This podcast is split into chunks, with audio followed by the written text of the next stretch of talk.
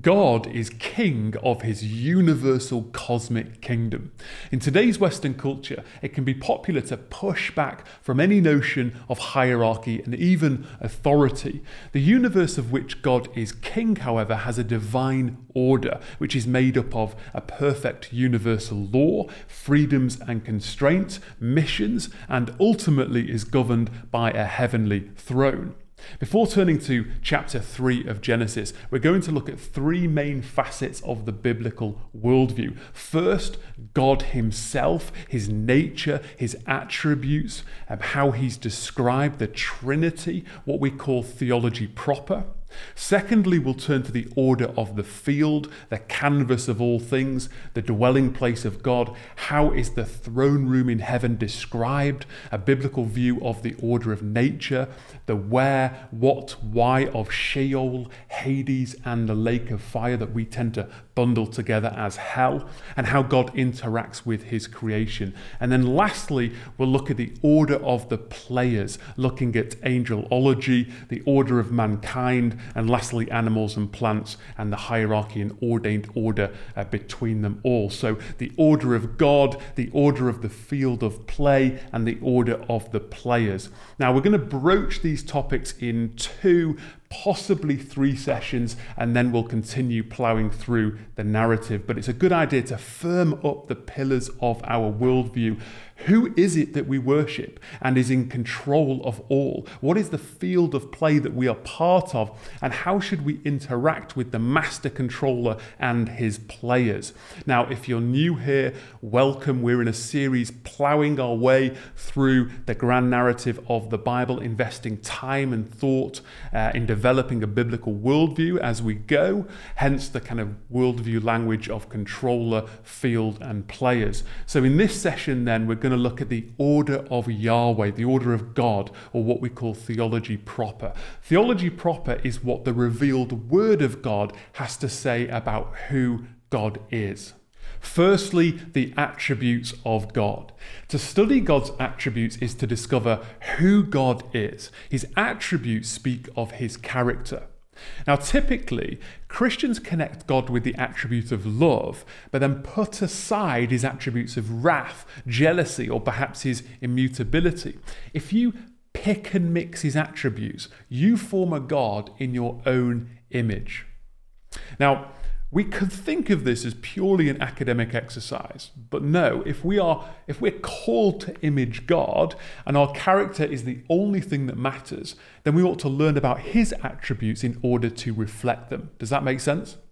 Now, to build a biblical worldview of God's character, we must search the scriptures systematically to discover his many attributes. Now, God's attributes are broadly categorized in two. Firstly, uh, the incommunicable attributes of God, those less shared by us. So, for example, God's eternity, his unchangeableness, his omnipresence, and so forth. And then, secondly, the communicable attributes of God, those we share to some degree with God. So, uh, for example, love, mercy, justice, etc. For accuracy and efficiency, we're going to rely on Wayne Grudem's definitions and kind of general format of God's attributes. Um, there's no point in trying to be clever and coming up with our own definitions, so let's lean on well seasoned definitions and classifications. God is self existent. God is totally independent. The world and its fullness are His. He owes no one, is in need of nothing, including His own creation, and yet takes great delight in it and our praise and glorification of Him. Now, those who are called by His name are created for His glory. Jesus revealed that before the world existed, he shared the glory with the Father. Jesus continued that love existed between him and the Father before the foundation of the world. God necessarily exists as an incomparable being. Creation was desired, not necessary. Far from in- insignificant, God created man determining our meaningfulness to him. God's self existence or independence is defined as follows God does not need us or the rest of creation for anything, yet we and the rest of creation glorify him and bring him joy. God is unchanging. God's unchangeableness or immutability is defined as God is unchanging in his being, perfections, purposes, and promises, yet God does act and feel emotions, and he acts and feels differently in response to different situations. Consider the following scripture.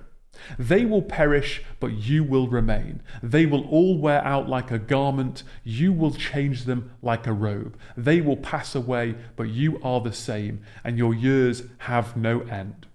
God's being that includes his perfect character and therefore his purposes do not change. Once he is determined or, or promised that something will happen, it will. Through Malachi, he declares, For I, the Lord, Yahweh, do not change. So, does God ever change his mind? What about the places in Scripture where God relents from the course of judgment?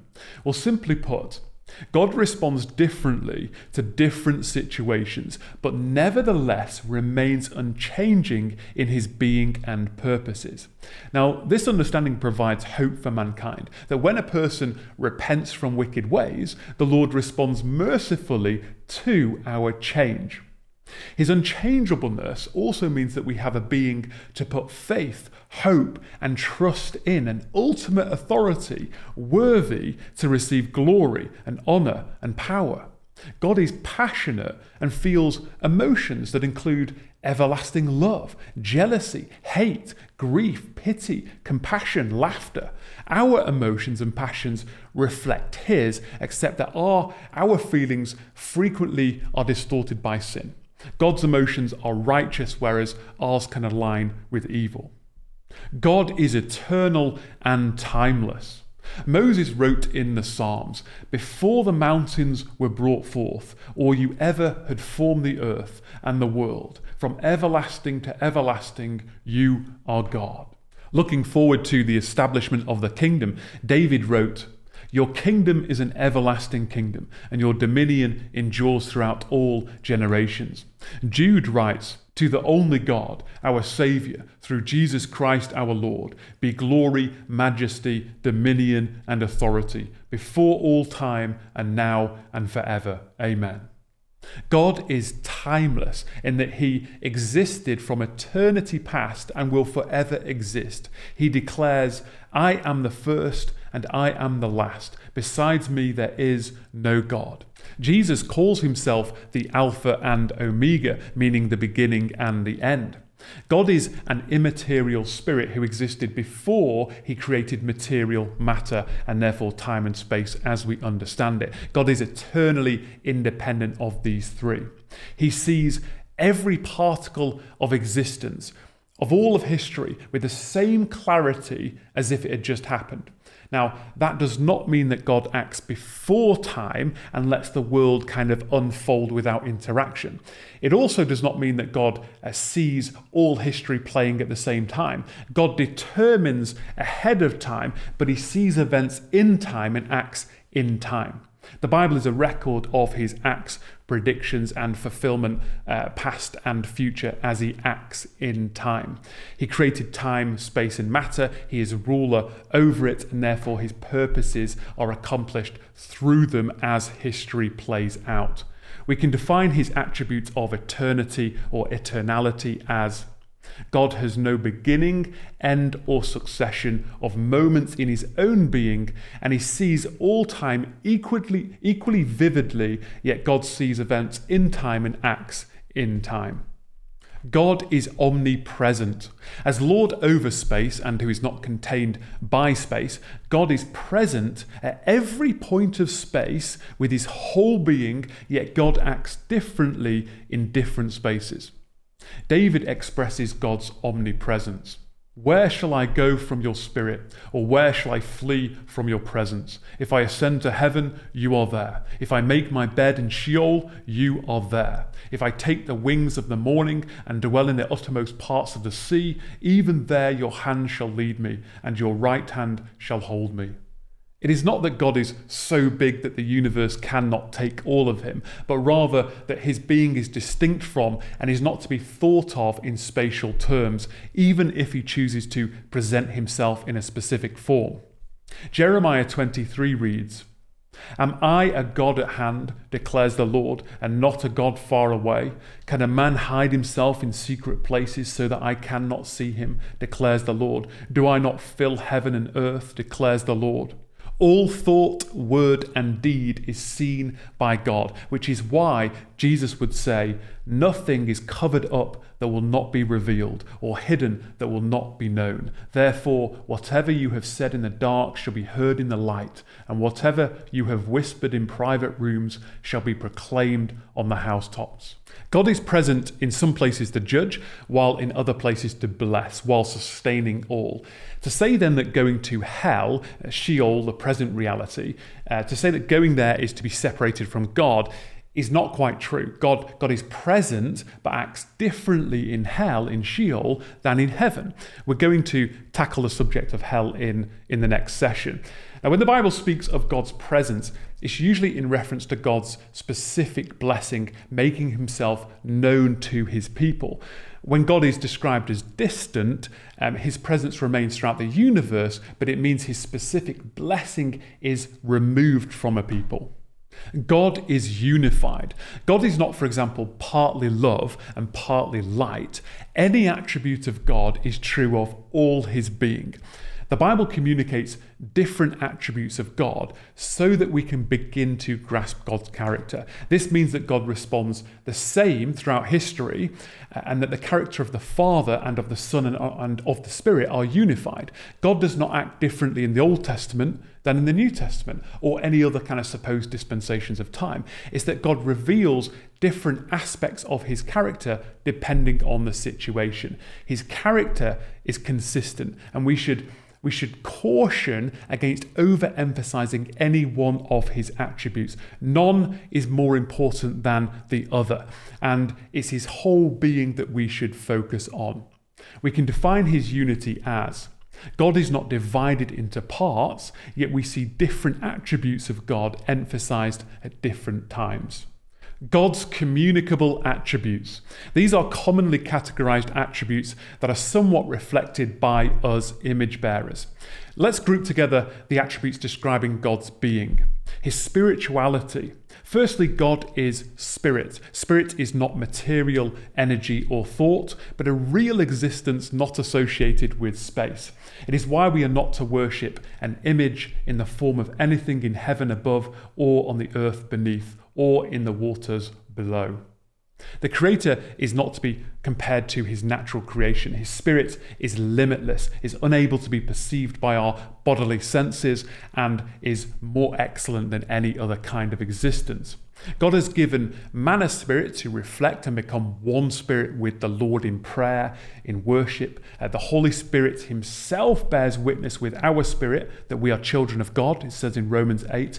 And in death, man's dust returns to the earth as it was, and the spirit returns to God who gave it his invisibility. Secondly, because he is spirit, he is invisible. Now, having said that, God graciously allows his creation to see manifestations of him in heaven and on earth.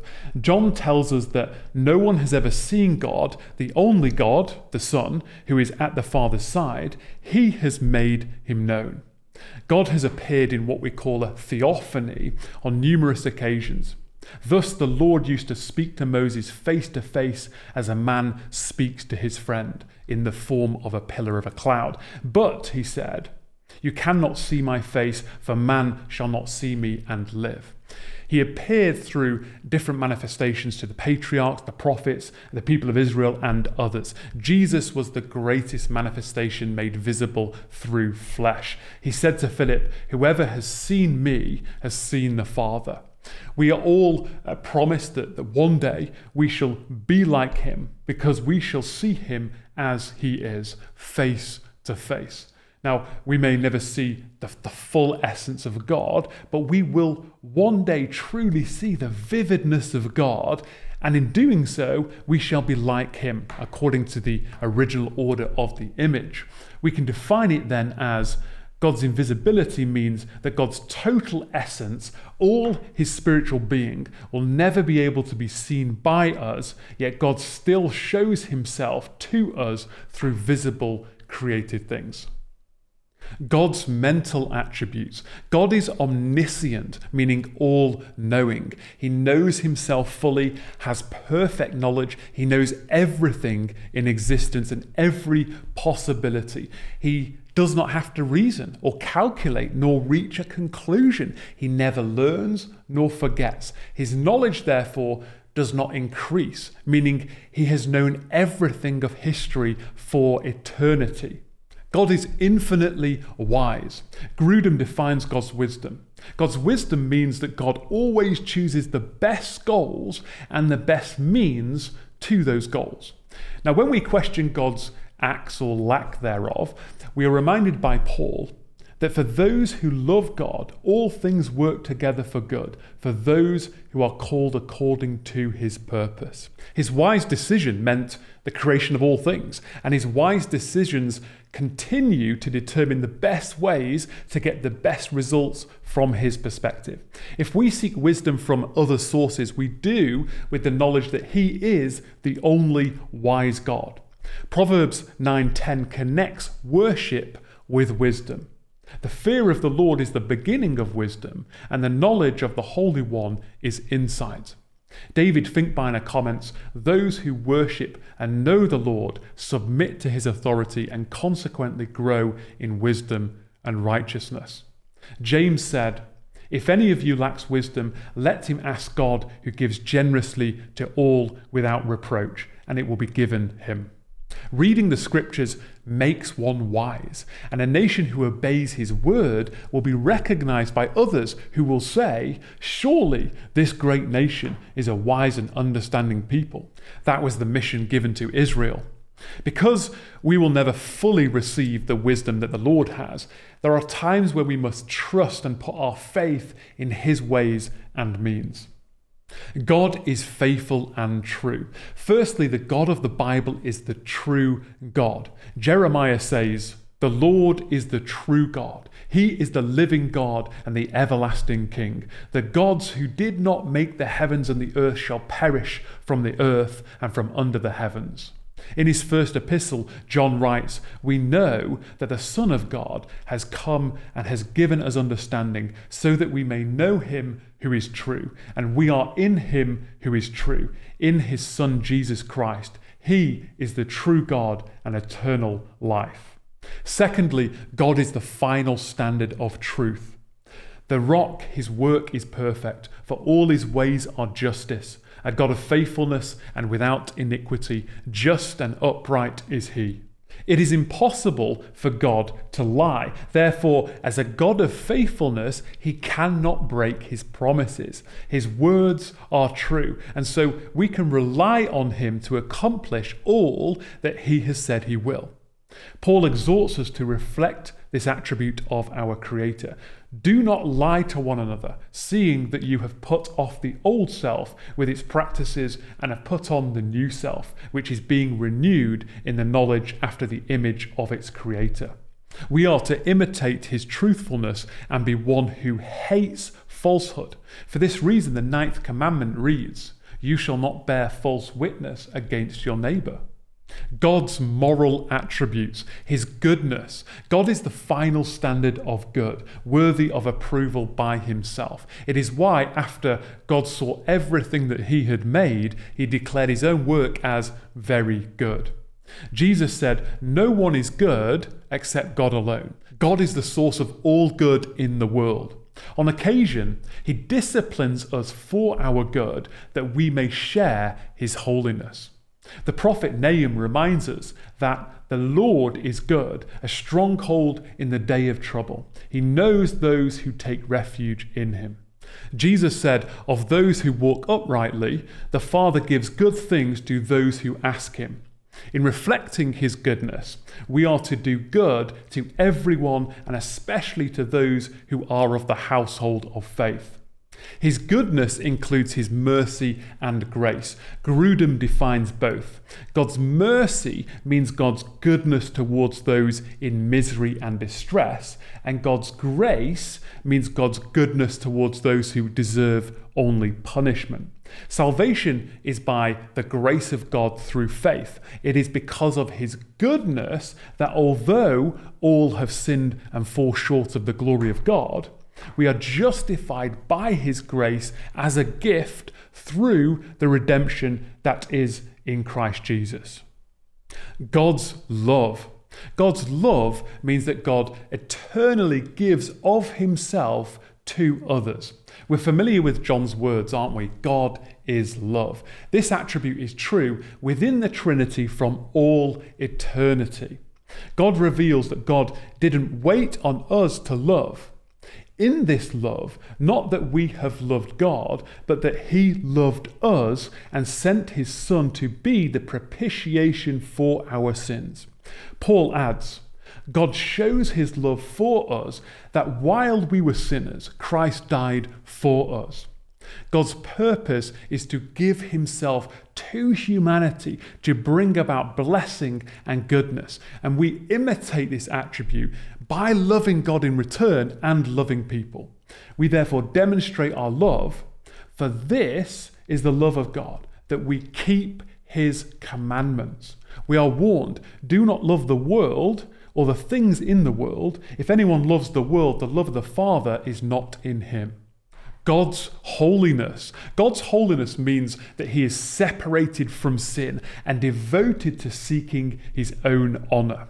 He calls himself the Holy One on numerous occasions. We are to imitate his holiness. We are to strive for holiness without which no one will see the Lord. Again, he disciplines us for our good that we may share in his holiness. He said to Israel, You shall be holy, for I, the Lord your God, am holy. Corporately, too, the church is to become holy and without blemish, so that he might present the church to himself in splendor. Eventually, when Jesus returns, all things will become holy. Check out Zechariah 14. God's righteousness. God's righteousness means that God always acts in accordance with what is right and is himself the final standard of what is right. All his ways are justice, just and upright is he. Psalm 89 says, Righteousness and justice are the foundation of your throne. Steadfast love and faithfulness go before you. Righteousness and justice are connected but distinct in the English language. However, in both the, the biblical Hebrew and the Greek, there is one word group behind the English words for righteousness and justice. It is right that God treats people based on what they deserve, and therefore his righteousness requires him to punish sin. The Creator does not need to explain his actions to his creatures. When we observe terrible acts of sin, man often asks, Where is God? Right? That God does not punish immediately does not mean he will not punish. He will by no means clear the guilty, but in his patience, he gives man a chance to repent. Apart from any kind of immediate consequences, punishment eventually comes to the sinner. The good news is that in time, and for all those who have faith in him, Jesus took the punishment on the cross to show God's righteousness. We reflect God's righteousness when we conform to God's character two errors that kind of befall Christians is firstly to kind of neglect the call to seek justice in society. We should do. And secondly, to adopt a kind of secular, secular version of justice, right? And on the first count, God does not reward passivity, and on the second, man introduces distortions into their practices and lives, ironically drifting away from God's righteousness. We see large portions of the church falling for secular social justice movements today. Knowing God is righteous and sovereign over all means that justice will be done. It will be done. God is jealous. Moses wrote, For the Lord your God is a consuming fire, a jealous God. God's jealousy means that God continually seeks to protect his own honour. Now, jealousy is sometimes thought of as a bad thing, but distinct from envy, which, is, which desires what is not yours, jealousy is being protective over what is rightfully yours. So, for this reason, he says to the Israelites, For you shall worship no other God, for the Lord, whose name is jealous, is a jealous God. When man is jealous, it is not always wrong, but our actions often present pride seeking one's own honour. It is helpful to remember that we belong to God and only He is worthy of all praise, honour, and glory. God's wrath. The Lord is merciful and gracious, slow to anger, with great kindness meant to lead you to repentance. But God's wrath is his response to anything that is opposed to God's moral character. God's wrath means that he intensely hates all sin. God's wrath is seen throughout the Old Testament in response to those who do not follow his will, particularly idolatry. Because of Israel's obstinance, uh, God said to Moses, Let me alone, that my wrath may burn hot against them, and I may consume them. The prophets wrote of a future day of wrath. The New Testament affirms the message of the prophets, saying, The wrath of God is coming. Those who do not put their faith in Jesus, the Lamb, will say to the mountains and the rocks, Fall on us and hide us from the face of him who is seated on the throne and from the wrath of the Lamb, for the great day of their wrath has come, and who can stand? Romans 2 5 says, Because of your stubbornness and your unrepentant heart, you are storing up wrath against yourself for the day of God's wrath, when his righteous judgment will be revealed. Again, Romans 1:18 says, "For the wrath of God is revealed from heaven against all ungodliness and unrighteousness of men, who by their unrighteousness suppress the truth." The good news is that Jesus took the wrath upon himself. Christ died for the ungodly. Since therefore we have now been justified by his blood, much more shall we be saved by him from the wrath of God. That's Romans 5. And John 3 Whoever believes in the Son has eternal life. Whoever does not obey the Son shall not see life, but the wrath of God remains on him. While Christians will suffer consequences of their own sin, and God will discipline us for our own good, we should not fear the wrath of God because we are no longer children of wrath, as it says in Ephesians 2. As Paul said, For God has not destined us for wrath, but to obtain salvation through our Lord Jesus Christ. When Jesus returns, the church body will be caught up in the clouds, commonly referred to as the rapture, and it's at that point that we will be delivered from the wrath that will be poured out on the earth before it is it is renewed. And now this doesn't mean that we don't go through the tribulation after the tribulation, but before the wrath of God. His wrath should, should make us thankful for his patience uh, and that he will punish, and, and it should motivate us to evangelism. When we kind of feel, feel hatred towards evil, we reflect somewhat this attribute of God. However, we are warned to put away anger, wrath, and never avenge yourselves, but leave it to the wrath of God. Attributes of purpose, God's will, including freedom. God's choices are the reason for everything that happens. God's will is the attribute of God whereby He approves and determines to bring about every action necessary for the existence and activity of Himself and all creation. God has total freedom, unconstrained, and dictated by no one, and he does all that he pleases. God created all things, and by his will they existed and were created. Human rulers are determined by God's will. Paul tells us that God chose us. In him we have obtained an inheritance, having been predestined according to the purpose of him who works all things according to the counsel of his will. Everything about the events surrounding Jesus' death were determined by his will. Following in his footsteps, for many Christians, our suffering is his perfect will. Aspects of God's will include his secret will and revealed will. Consider the following verse. The secret things belong to the Lord our God, but the things that are revealed belong to us and to our children forever, that we may do all the words of this law. Revealed will is what God has commanded that we do or not do, uh, sometimes referred to as God's will of precept or will of command. His secret will are those things hidden from us that God uh, governs the universe. So, for example, the day or hour of Jesus' return, we don't find out until they happen. Biblical prophecies by nature are revealed will, but the details of which are secret secret will until it takes place. This aspect of his secret will uh, can be referred to as God's will of decree. God chooses to blind or hide things from some while revealing them to others. Speaking of gospel truths, Jesus said the Father in heaven had hidden these things from the wise in understanding and revealed them to little children. In delegating authority and freedom, however, he allows things to take place that he does not directly cause or approve of the outcome. That evil things happen does not mean that he wills them. He takes no pleasure in the death of the wicked, but he can use evil for his good purposes. If we sin, he did not will it. Right? We are responsible for our own sin, and God's will remains intact. Both truths are affirmed, but in his secret will is not understood until the age to come.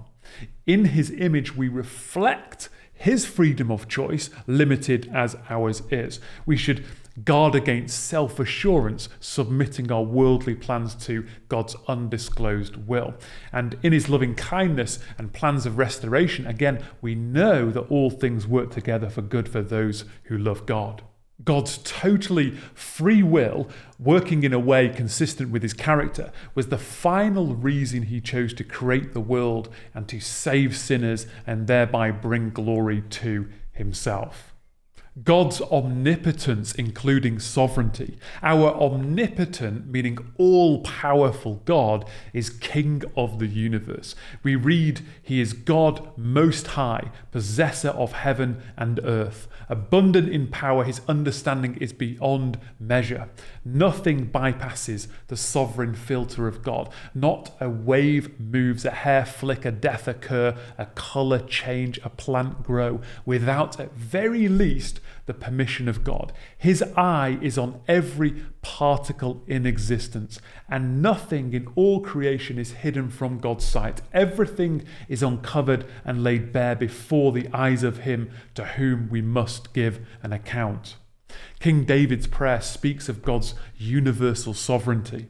Yours, O Lord, is the greatness and the power and the glory and the victory and the majesty, for all that is in the heavens and in the earth is yours. Yours is the kingdom, O Lord, and you are exalted as head above all. Both riches and honor come from you, and you rule over all. In your hand are power and might, and in your hand it is to make great and to give strength to all.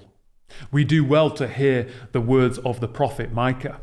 Hear, you peoples, all of you, listen, earth, and all who live in it, that the sovereign Lord may bear witness against you, the Lord from his holy temple. John Piper says that God's sovereignty is his right and power to do all that he decides to do. No one can hinder God, and no one can say that he does not have the right to do whatever he wishes. As part of his sovereignty, Grudem defines God's omnipotence. God's omnipotence means that God is able to do all his holy will. God's uh, providence, uh, which is about how he relates to his creation to accomplish his will, is something that we will look at soon enough. God is not limited in power.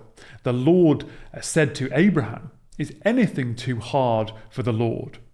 God said to Jeremiah, Behold, I am the Lord, the God of all flesh. Is anything too hard for me? Jeremiah said to God, Ah, Lord God, it is you who have made the heavens and the earth by your great power and by your outstretched arm. Nothing is too hard for you. Speaking about the rich entering the kingdom, Jesus said, With man this is impossible, but with God all things are possible. Paul said God is able to do far more abundantly than all that we ask or think, according to the power at work within us. The angel Gabriel said to Mary, For nothing will be impossible with God. Jesus says he is the one with all might. He said, I am the Almighty. There are uh, some things, though, that God cannot do. Although God's power is infinite, his use of that power is qualified by his other attributes. He cannot go against his own character. For example, God cannot be tempted with evil. He cannot lie. He cannot deny himself. Creation reveals his power, wisdom, and understanding. He does not faint or grow weary. His understanding is unsearchable. When you look to the skies above, when you see a cat climb a tree, when you study the physics of the universe, the complexity of human life, one cannot deny the infinite power, skill, wisdom of God. It should fill us with, with a fear and an awe of our Creator. We noted in Genesis 1, God named the day, the night, the earth, the seas, and the heavens, and naming expresses the authority of the one who calls, and the receiving of the name or title is an act of submission. The Almighty Creator is therefore worthy of worship by His creation, from the earth to the heavenly places. Let the heavens praise your wonders, O Lord, your faithfulness in the assembly of the holy ones. For who in the skies can be compared to the Lord? Who among the heavenly beings is like the Lord, a God greatly to be feared in the council of the holy ones, and awesome above all who are around him? Man reflects God's spiritual, physical, persuasive, authoritative, and so forth power, and as we do so, we should endeavour to reflect his character. Summary attributes God's perfection. God's perfection means that God completely possesses all excellent qualities and lacks no part of any qualities that would be desirable for him. We just read from Deuteronomy the rock, his work is perfect. From the Psalms, this God, his way is perfect. The word of the Lord proves true. He is a shield for all those who take refuge in him. Jesus exhorts us to reflect his perfection. You therefore must be perfect, as your heavenly Father is perfect. God's blessedness. God's blessedness means that God delights fully in himself and in all that reflects his character. Paul wrote to Timothy Lord Jesus Christ is the blessed and only sovereign, the King of kings and the Lord of lords. Just as God takes pleasure in things that reflect his own excellence, we imitate God's blessedness when we find happiness in that which is pleasing to God. God's beauty. God's beauty is that attribute of God whereby He is the sum of all desirable qualities. Grudem distinguishes beauty from perfection, saying that perfection means He lacks nothing desirable, whereas beauty affirms He possesses everything desirable. Two ways of affirming the same truth.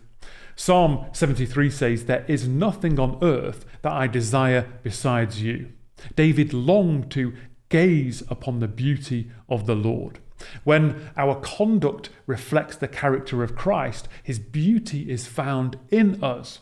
One of my favourite passages includes, How beautiful upon the mountains are the feet of him who brings good news. In summary of God's attributes, then, by, by naming and defining the full array of God's attributes, we paint a truer picture of who God is and the image that we are called to bear. We don't like it when someone only ever speaks of one side about us, do we? Only kind of referring to you as being jealous or angry, right? Why would we do that with God? If we only ever single out God's love, you paint a hippie God. Or if you only focus on his wrath, you paint a mad, bad God. And I, I, witness people create a God from, from their kind of version of Jesus in the New Testament. They say things like, just look to Jesus, view all of Scripture through His eyes, and really what they what they always mean is is their version of Jesus in the New Testament. But you can't apply our Passover lamb of 1 Corinthians 5 to your life and ignore the wrath of the lamb in Revelation 6. Jesus is not a, a, pick and mix bag. We need, we need the blend of all of his attributes, which means to study all of his word. No attribute is more important than any other. Each attribute qualifies every other. God's works can, can highlight some attributes more than others. So uh, his wrath is obvious in his judgment on Sodom and Gomorrah, his goodness in the gift of his son unto death, and so forth.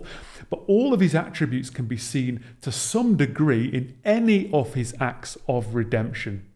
Michael Brown wrote, at one and the same time, God is unspeakably holy and indescribably merciful, terrifying in wrath, and overwhelming in love. That's our God. Amen.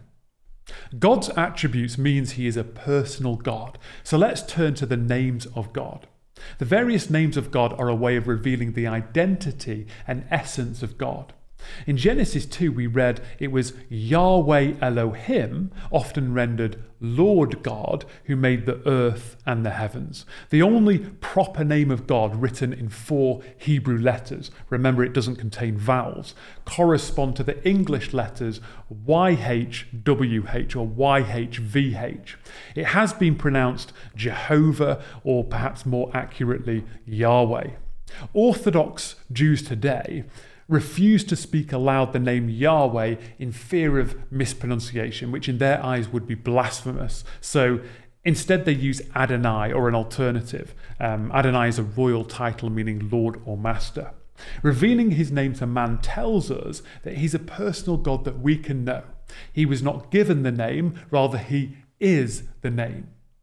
Adonai is typically translated Lord with just the first letter in capitals. And then when we see Lord written in all caps, this is a reference to Yahweh. God is a translation of the Hebrew equivalent, such as Elohim. Uh, sometimes when I copy a passage and I put it on the screen, it doesn't copy the capitals of, of ORD of Lord if it's Yahweh, and then I may forget to edit it. So if you're unsure if the Hebrew word is, is Yahweh or Adonai, uh, then please do check yourself. God identified himself to Moses as, I am who I am. He told Moses to tell the Israelites that I am sent him. In this context, I am is the definite statement of God's incommunicable attributes, such as his self existence, his unchangeableness, eternity, as well as his omnipotence, will, and so forth. Jesus identifies himself as the great I am in saying, I am the Alpha and the Omega, who is and who was and who is to come, the Almighty. Other names include El Eloah, God mighty, strong, prominent, El Shaddai, God Almighty, El Elyon, Most High, El Gibor, Mighty God, or you might know as Jehovah Jireh or Yahweh Yireh, the Lord will provide, Yahweh Rapha, the Lord who heals, Yahweh Nisi, the Lord our banner, Yahweh Makadesh, the Lord who sanctifies, makes holy, Yahweh Shalom, the Lord our peace, Yahweh Zidkenu, the Lord our righteousness, Yahweh Rohi, the Lord our shepherd, Yahweh Shammah, the Lord is there, Yahweh Sabaoth, the Lord of hosts, El Roi, God of seeing, El Olam, everlasting God, El Elohe, Israel, God the God of Israel, the God of Abraham, the God of Abraham and Isaac, the fear of Isaac, the mighty one of Jacob, and so forth. These names tell us that he is the Most High, Lord of Lords, the all powerful warrior, and yet our kind shepherd and healer who sees us even when we think he's turned his face from us. He's the provider, the one who gives righteousness, peace, the one who sanctifies and makes holy, the banner of victory. And the Lord will be where he sets to plant his name, and glory follows his presence. He's the Lord of all hosts, both heaven and on earth, angels and of men, Jews and Gentiles, of rich and poor, master and slave. And his name is bound to the patriarchs and the nation of Israel. In fact, he has revealed himself over 300 times as the God of Israel, including variants such as the, the God of Abraham, the God of your fathers, etc. Harrigan says no name is more prominent and central to the revelation of his nature and character than Lord God Israel. I worship the God of Israel. Do you? God is knowable. From the creation accounts and the days of unsullied fellowship that followed, we learned that man can know God in person. But what about those of us today who have never seen God? Well, Grudem surmises first, all people have an inner sense of God. Second, we believe the evidence found in Scripture and in nature. The Spirit of God, breathed into man, provides an inner conscience that knows he is created and therefore has a creator. The Bible explains why there is something rather than nothing. Life, beauty, art, music, love, humour, consciousness. The scriptures communicate a God who deeply cares for his creation and interacts with us as a person, and we can relate to him as persons. It was created for everlasting purpose, with Him as the everlasting personal King. The God who created all and is master over all values us and wants to commune with us. We are precious in His sight.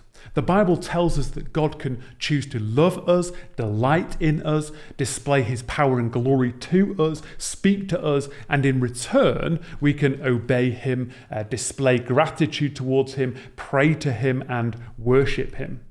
To convey his profound love and desire to commune with man, God speaks of his people, uh, Israel, as his children. And likewise, all believers are referred to as his sons and daughters. Paul says that creation itself points to the Creator. For his invisible attributes, namely his eternal power and divine nature, have been clearly perceived ever since the creation of the world in the things that have been made, so they are without excuse. David too said, The heavens declare the glory of God, and the skies above proclaims his handiwork.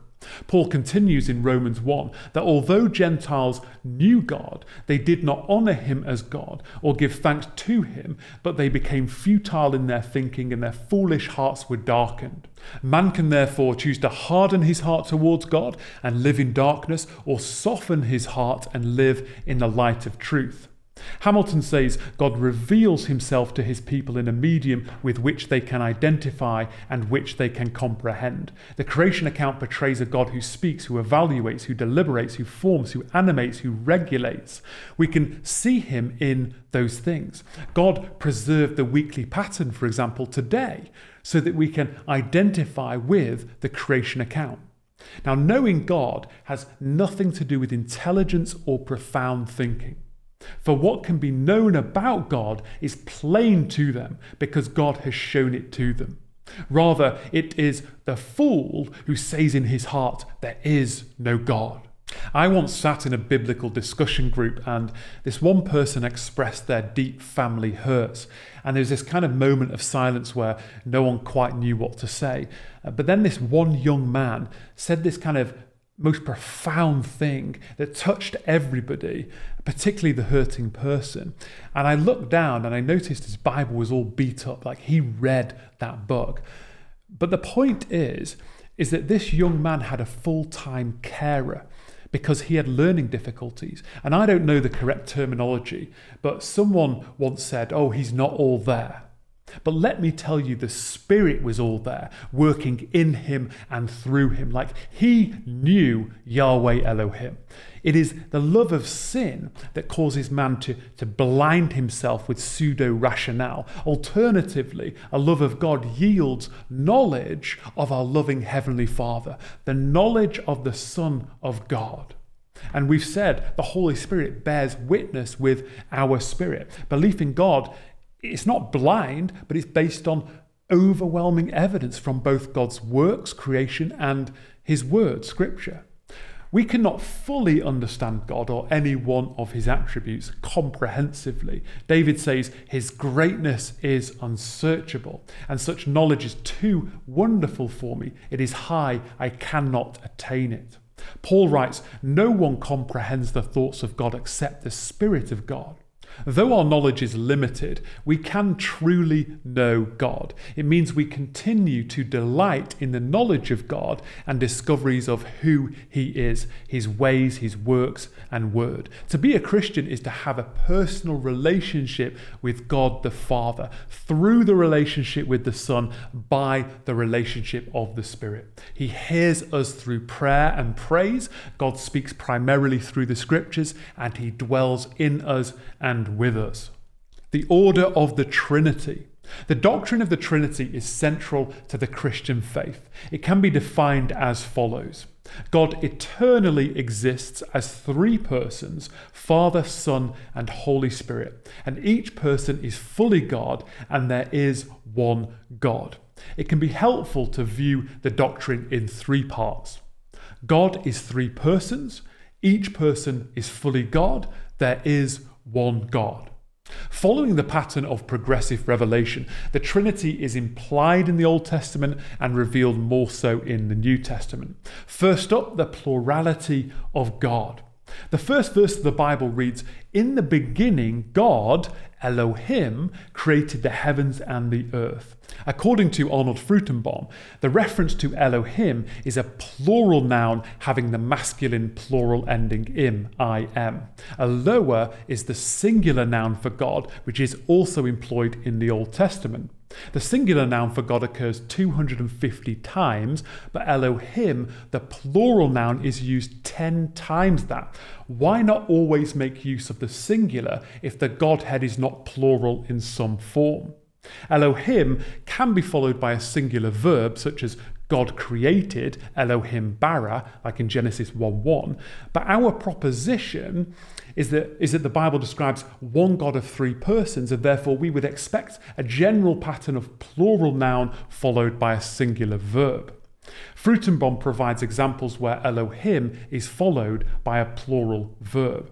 Genesis 20:13 and when God Elohim caused me to wander it can be literally translated they caused me to wander. Genesis 35:7 because it was there that God Elohim revealed himself. Literally they they revealed or they appeared to him. 2 Samuel 7:23 God Elohim went to redeem. Literally they went to redeem Psalm 57:11 Surely there is a God Elohim who judges literally they judge plural pronouns. We saw the use of plural pronouns obvious in the English translations in Genesis 1:26. Then God said, "Let us make man in our image after our likeness. Let us in our after our Angels were not in the process of creation and man was not made in their image, so it cannot refer to them. Uh, it refers to the plurality of persons within the Godhead. There's more. Then the Lord God, Yahweh Elohim, said, Behold, the man has become like one of us in knowing good and evil. Genesis 3:22. And the Lord, Yahweh, said, Come, let us go down and there confuse their language so that they may not understand one another's speech. Genesis 11, 6 and 7.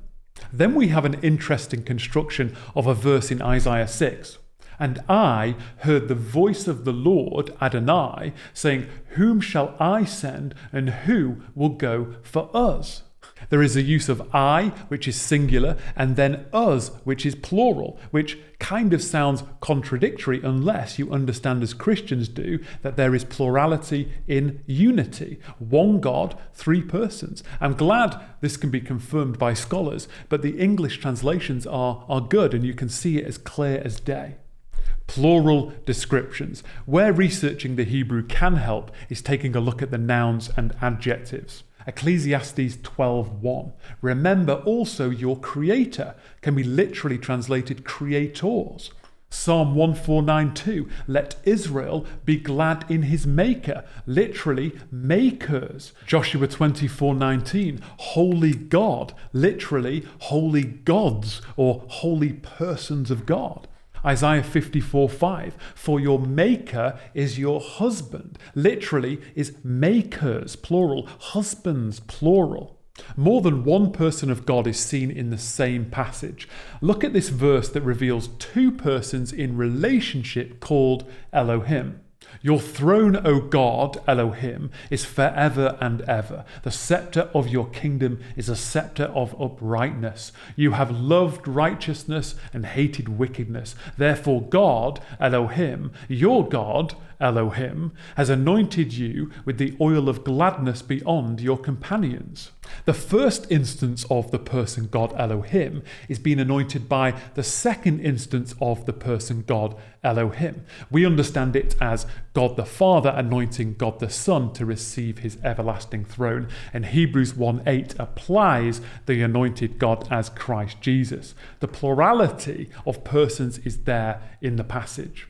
In Psalm 110, uh, David refers to two distinct persons of God, and Jesus went on to imply it is speaking of him and the Father. Take also Hosea 1. But I will have mercy on the house of Judah, and I will save them by the Lord, Yahweh, their God, Elohim. I will not save them by bow, or by sword, or by war, or by horses, or by horsemen. Bear in mind, this is God speaking. So the person of God will save them by another person of God, Yahweh, their Elohim. We also see the name of God applied to two different persons. Then the Lord, Yahweh, rained on Sodom and Gomorrah sulfur and fire from the Lord, Yahweh, out of heaven. The first mention in this verse is a person of Yahweh who must be in close proximity to the earth, is raining judgment from the second mention of the person Yahweh who is in heaven. We understand as the Son, the pre incarnate Jesus, who ordered the judgment which comes from the Father in heaven. You can't just have your version of a New Testament Jesus, you must accept the Jesus who judges with fire and sulfur. Again, take Zechariah 2. For thus said the Lord, Yahweh of hosts, after his glory sent me to the nations who plundered you, for he who touches you touches the apple of his eye. Behold, I will shake my hand over them, and they shall become plunder for those who serve them. Then you will know that the Lord, Yahweh of hosts, has sent me. Did you catch that? Yahweh being sent by Yahweh for a specific purpose. So let's identify the Father, Son, and Spirit. Only three distinct personalities are identified in Scripture as divine. The first is the most common reference as Lord, Yahweh, uh, the Father, the first person of the Trinity. The second is the angel of Yahweh, we recognize as the Son, the second person of the Trinity, frequently translated the angel of the Lord the angel of Yahweh is distinct from all other created beings. Um, Hebrew for angel is malak, meaning messenger. So the second person of the Trinity is described as Yahweh and a special messenger of Yahweh. In Genesis 16, the angel of the Lord is the one who speaks to Hagar. And then, and then in verse 13, this same angel of Yahweh is Yahweh. So she called the name of the Lord, Yahweh, who spoke to her, You are a God of seeing. Exodus 23 houses an interesting passage. Behold, I send an angel before you to guard you on the way and to bring you to the place that I have prepared. Pay careful attention to him and obey his voice. Do not rebel against him, for he will not pardon your transgression, for my name is in him. This is not a typical angel. This angel sent by God is able to pardon sin, which only God can do. Yet he can because God's name, Yahweh, is in him. Yahweh is saying, The angel of Yahweh is Yahweh, so pay special attention to him. The context of any given passage should reveal whether it is speaking of a typical created angel or the, the second person of the Trinity. The third distinct person is Ruach HaKodesh, the Spirit of God, who makes an appearance in just the second verse of Scripture. We saw the, the Spirit hovering over the face of the waters. The New Testament calls the third person the Holy Spirit. Now, some falsely teach that the Holy Spirit is the power of God, but not a person. The Bible describes the Holy Spirit in a way that is personal and relational. So, for example, the Holy Spirit teaches and reminds in John 14 and 1 Corinthians 2, is referred to as the counselor or comforter in John 14, 15, and 16. He speaks in Acts 8 and 13. He makes decisions in Acts 15. He feels emotion such as grief in Ephesians 4 and outrage Hebrews 10. He can be lied to, Acts 5. He can forbid speech or prevent action, Acts 16. He searches everything and comprehends the thoughts of God, uh, 1 Corinthians 2. He apportions spiritual gifts, 1 Corinthians 12. He helps, intercedes, and has a mind, Romans 8. The Spirit Himself bears witness with our spirit that we are children of God, Romans 8. He bears witness about the Son of God, John 15. He glorifies the Son, John 16. Clearly, this cannot be an emanation of God, but rather the third person of the Godhead. Furthermore, we observe the Spirit's relationship with the Father and Son. Masculine pronouns are used for the Holy Spirit. And finally, the attribute of power is not the same as the Holy Spirit. The Father is clearly fully God in the Old Testament, uh, the Son of God is fully God in the Old Testament, and more clearly seen in the New Testament, um, as well as other passages mentioned. The Holy Spirit is counted equally as fully God. From the scriptures, we see three distinct persons who are God the Lord Yahweh, Father, the angel of Yahweh, the Son, who took on flesh in the New Testament, and the Spirit of God, the Holy Spirit. We see all three persons in the same passage. In Isaiah 48, one of the persons of God is speaking, saying, Listen to me, O Jacob and Israel, whom I called. I am he. I am the first, and I am the last. My hand laid the foundation of the earth. And then a few verses later in the same passage, he says, And now the Lord God has sent me and his Spirit. This is the Son of God declaring that He called Israel. He was the agent of creation. He was sent by Yahweh, and so too His Holy Spirit. Three distinguishable persons, the Father, Son, and Spirit, in the same sentence. In Isaiah 63, we see the three persons again in the same passage. In verse 7, we read of the steadfast love of the Lord Yahweh. And then in verse 9, the angel of Yahweh, of his presence, saved them. And then verse 10 and 14, but they rebelled and grieved his Holy Spirit. The Spirit of the Lord gave them rest. The Father, Son, and Spirit were all active and given credit in the Exodus events. The New Testament affirms and continues the concept of the Trinity. Jesus, the Son of God, said, But when the Helper comes, who I will send to you from the Father, the Spirit of truth, who proceeds from the Father, he will bear witness about me. And when Jesus was baptized, immediately he went up from the water, and behold, the heavens were opened to him, and he saw the Spirit of God descending like a dove and coming to rest on him. And behold, a voice from heaven said, This is my beloved Son, with whom I am well pleased. Matthew 3 16 to 17. Go therefore, make disciples of all nations, baptizing them in the name of the Father and of the Son and of the Holy Spirit. Matthew 28 19. Jesus ordered them not to depart from Jerusalem, but to wait for the promise of the Father, which he said, You heard from me. For John baptized with water, but you will be baptized with the Holy Spirit not many days from now. Acts 1 4 5. The grace of the Lord Jesus Christ and the love of God and the fellowship of the Holy Spirit be with you all. 2 Corinthians 13 14. And there are more examples. In the New Testament, the Father is often referred to as God and the Son as Lord. We are not polytheists, believing in three gods. God is one being, one in purpose and essence. Biblical Hebrew points to the mystery of his triunity. The Shema is the Jewish prayer and great confession. Hear, O Israel, the Lord our God, the Lord is one.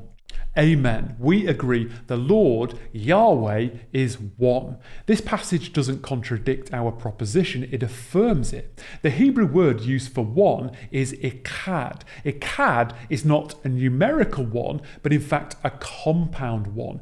Yachid is the word used in Scripture for absolute unity. But here in the Shema, not Yachid, but echad is used. Yahweh is one, echad. As an aside, when it says our God in the Shema, it is in the plural Elohim. In Genesis 1, we read, And there was evening and there was morning, the first Echad day. One Echad day comprises evening and morning. In the following chapter, therefore a man shall leave his father and his mother and hold fast to his wife, and they shall become one Echad flesh the person of the man in unity with the person of the woman become one, echad. They reflect somewhat the, the plurality and the oneness, echad, of the Godhead. Echad is used in reference to Israel. The whole assembly together, echad. The ESV has translated echad as together, and that would make sense. The people of God are echad. We could say that the body of Christ is echad, multiple persons together in unity as one. Ezekiel was told by God to take two sticks and join them one to another into one stick, that they may become one, echad, in your hand. The sticks represented the northern and southern tribes of Israel coming together as echad, one. The chosen people of God will one day become echad again. Multiple chosen people of God joined together in unity to form a whole. And the New Testament affirms the oneness of God. There are roles within the Trinity. The persons of the Trinity are equally God, equal in their attributes, yet differ in their relationships within the Godhead and with their creation. The economy of the Trinity, I'll say that again, the economy of the Trinity is the academic term meaning the ordering of activities of the Trinity. Regarding creation, we saw the Father spoke the universe into existence, the Son carried out these decrees, and the Spirit sustaining and manifesting God's presence. Regarding redemption, the Father planned and sent the Son. Uh, the Son responded in obedience to accomplish the work of redemption, and the Holy Spirit was sent by the Father and the Son to apply redemption to us through regeneration, sanctification, empowerment, and so forth. We see, therefore, an economy or order within the Trinity. The Father plans, directs, sends the Son and Holy Spirit, and the Holy Spirit obeys both the Father and the Son. Uh, the Father, Son, and Spirit are equally God, but the Son and Spirit are subordinate in their roles. The theological term is ontological equality, but economic subordination. Grudem simplifies it as equal in being but subordinate in role. This is key to the doctrine of the Trinity. Ontological equality affirms each person are deity without inferiority, while economic subordination affirms the eternal relational roles. Clearly, there is a divine order between the persons of God. Now, those of us who repel submission of any sort must seek the order of the Lord and plead why it does not relate. Now, the word submission has been hijacked of late with a kind of addition of negative connotations attached to it, uh, though the proper meaning is one of good form. Sub meaning under, mission being self-explanatory, uh, signifies that you are you're on the same team, subscribe to the same mission, right? Under the mission of the leader, aiming for the same goal or outcome. The Father who has uh, the leadership role within the Trinity spoke, the Son worked his creation and the Spirit's presence sustained. Though equal in deity, importance, and personhood, the Father has authority and the Son and Spirit submit to his will. God eternally exists as Father, Son, and Spirit. As well as the eternal distinctions apparent within the creation passages, Scripture also indicates the eternal distinctions with regard to predestination. For example, the Father chose us in Him before the foundation of the world to be conformed to the image of His Son. The eternal distinct persons and their respective roles is the very nature of God. His eternal economy cannot be distorted.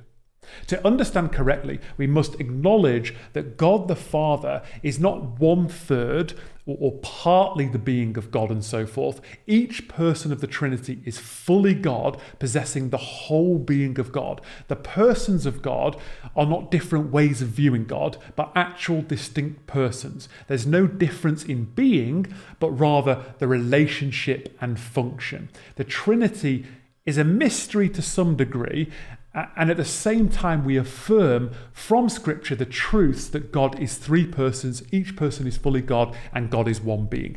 This is not a contradiction. We are not saying, for example, that God is three persons and God is not three persons, right? It is merely alien to our experience because our daily experience is that of one person means one being, but it doesn't mean that God, who is one being, cannot be three persons. It is spiritually edifying to proclaim what we do understand while being open about what we will never fully comprehend. We have limited but a truthful understanding of God. Now, analogies to try and explain the Trinity are often deficient. Um, it should cause humility, worship, and surrender. Now, on occasion, I've seen people who, who have been questioned on the topic of the Trinity almost kind of apologize and want to quickly brush past valid questions on the topic. Uh, but the doctrine of the Trinity gets to the essence of who He is.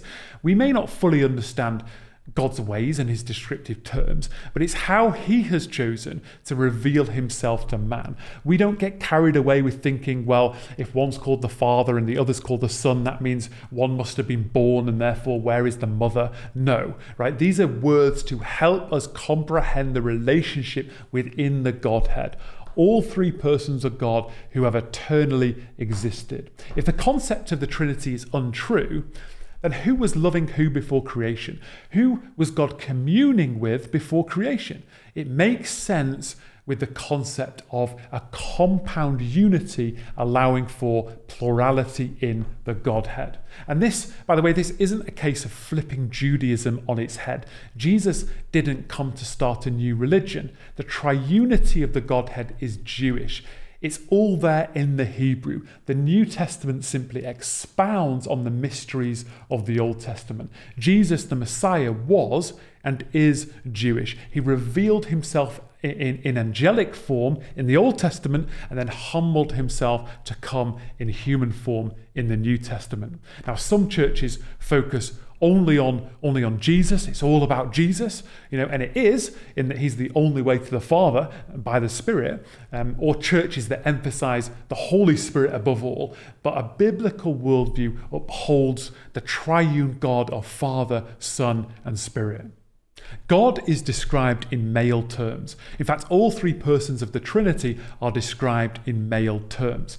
Now, our Creator is completely desexualized. Hamilton says sexual identity and sexual function are foreign to God's person. He's not a man or a woman as we understand humans, but is depicted in male terms.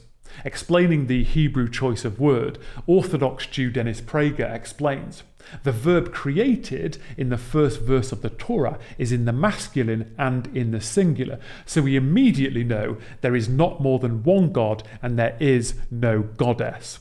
Now, he may not recognize uh, the, the three persons in one being, but his point stands.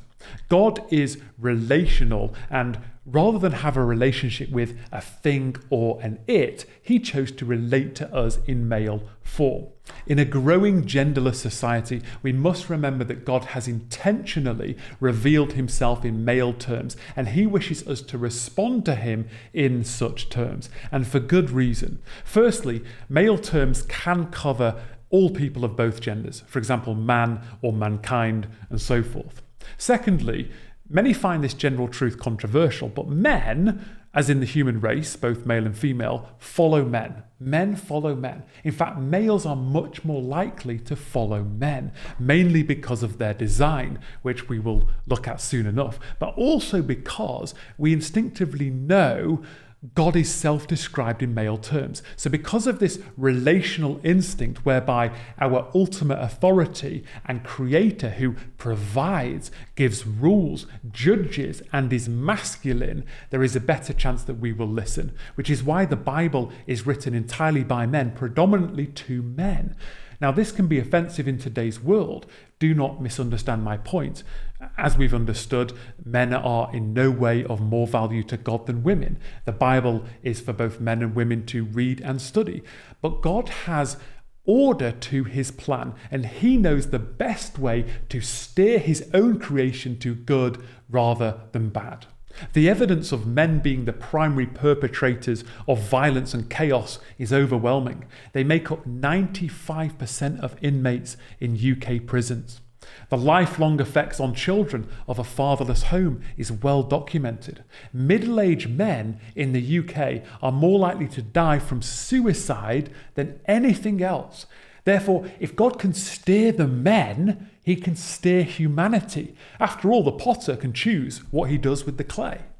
Law and order is foundational of any civil society, and it's the men who are more likely to require rules. The Bible describes God as a warrior and yet also loving, joyful, peaceful, patient, kind, good, faithful, gentle, and in total control, demonstrating these are also male traits that men can identify with and still an authority to which they are accountable. Those who do not have an earthly father can relate to their heavenly father of the fatherless. Having a heavenly father, then, is an immensely powerful reality that transforms societies for good. For this reason, the parable of the prodigal son is so powerful. A patient father waiting to embrace his son upon return. And Jesus, the Son of God, who took on human flesh, is the model Son for us all. God is first described in the Old Testament as the Father of Israel. Is not He your Father who created you, who made you, and established you? Israel is described as God's child and firstborn son. Jesus told his disciples to pray, Our Father in heaven. It should astound us that we can have a relationship with our Heavenly Father who beholds all the attributes aforementioned, the Father of truth, and He is fatherly in His attributes to all men. He sustains humanity in a fatherly way. Life is a gift from the Father, but it is only through the Son do we come to know the Father. As an additional thought, the Son, the second person of the Trinity, came to live as a male human named Jesus, and Jesus necessarily had to be male, be sacrificed on the cross as male, resurrected as a male, and will return as a human male, fully God, a fully male man. The modern era has seen an exponential attack on the Word of God with identity and order center focus. Addressing feminism, Albert Mohler Jr. says, Feminist theologians, for example, reject naming God as Father. Feminists see the title Father as evidence of ancient and repressive patriarchism. To clarify the biblical position, Mohler continues To say that God is Father is not to say that God has a gender. We simply speak as the Bible speaks. We affirm God is Father, Son, and Spirit. That affirmation does not imply that God has a gender as in the same way as his human creatures. His masculine pronouns emphasize his personal nature in contrast to impersonal entities. Feminists attempt to manipulate the male titles, and cults attempt to see things that are simply not there. The Son of God was not begat, nor does it mean there is a mother God. Objecting to the exclusive male terms is the beginning of rejecting the doctrine of the Trinity. It is a form of postmodern pop spirituality which has little to do with historic Christianity and biblical teaching, says Mohler. And he concludes to tamper with this is not merely to be creative in worship, it is to create a false God. We have no right to petition for change. Such is the importance of accurate terms of God. Historic Christian creeds, such as the Nicene Creed, the Apostles' Creed, begin with belief in the Father Almighty. We should refer to God in whichever way He has decided. That wraps up today's teaching on the order of God, a personal God of many attributes described in male terms, three in one, with ontological equality and economic subordination, truly worthy of worship. Now, if you've got this far, I trust that you can see that taking time out to study who God is and, and why doctrines within theology proper matter, we discover more about who it is that we worship and we guard from making our own version of God. Now, next, we will turn to the order of the universe, the stage or the field of play, and then the order of the characters or players within the biblical worldview. So, stay tuned for uh, descriptions of God's heavenly throne, uh, the real location of hell, and much more. If this has been a blessing, please like, subscribe, share it with friends, and have a blessed week.